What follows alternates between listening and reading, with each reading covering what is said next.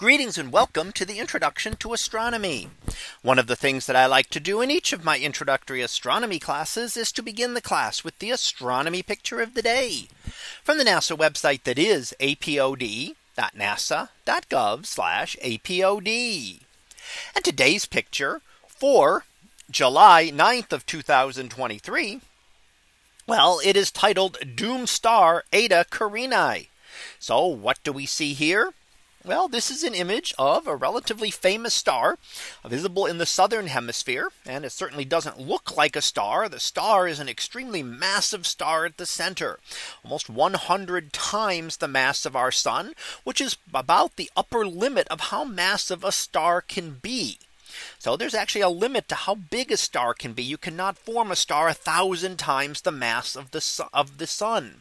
If such a star tried to form the intense energy within the center of the star, energy would produce so fast that it would be it overwhelm gravity and rip the star apart. It would shred the star, getting its mass down lower.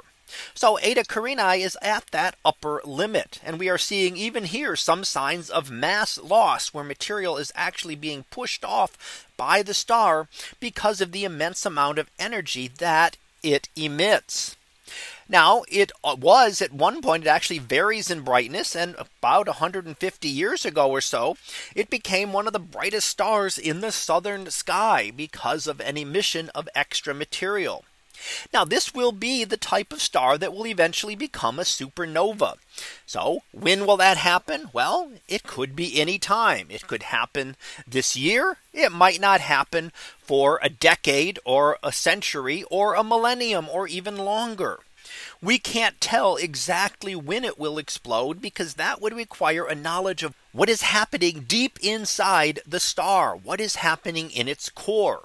We know that it's fusing lighter elements into heavier elements, and it's when it gets up to fusing into iron that it reaches the end of its life.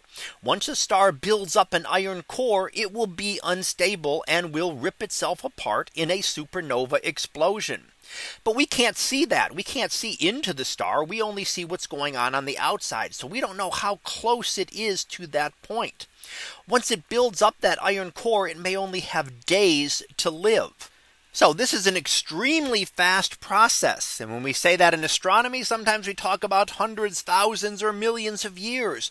But here we're talking about something that is a relatively short process by any sense. So this is a star that will explode. And the good question is when will it explode? And that's what we do not know. So here we see this star and the nebula around it. So the nebula is actually bits of material that have been expelled from this star. So material is pushed out by the intense radiation pressure that builds up because of the energy being generated in its core. In a typical star, that radiation pr pressure is balanced by gravity. However, when the radiation pressure is high enough, it can overwhelm gravity and actually expel material outward. And that is likely what we are seeing in this double lobed nebula as material is pushed off toward either side around and away from that central star.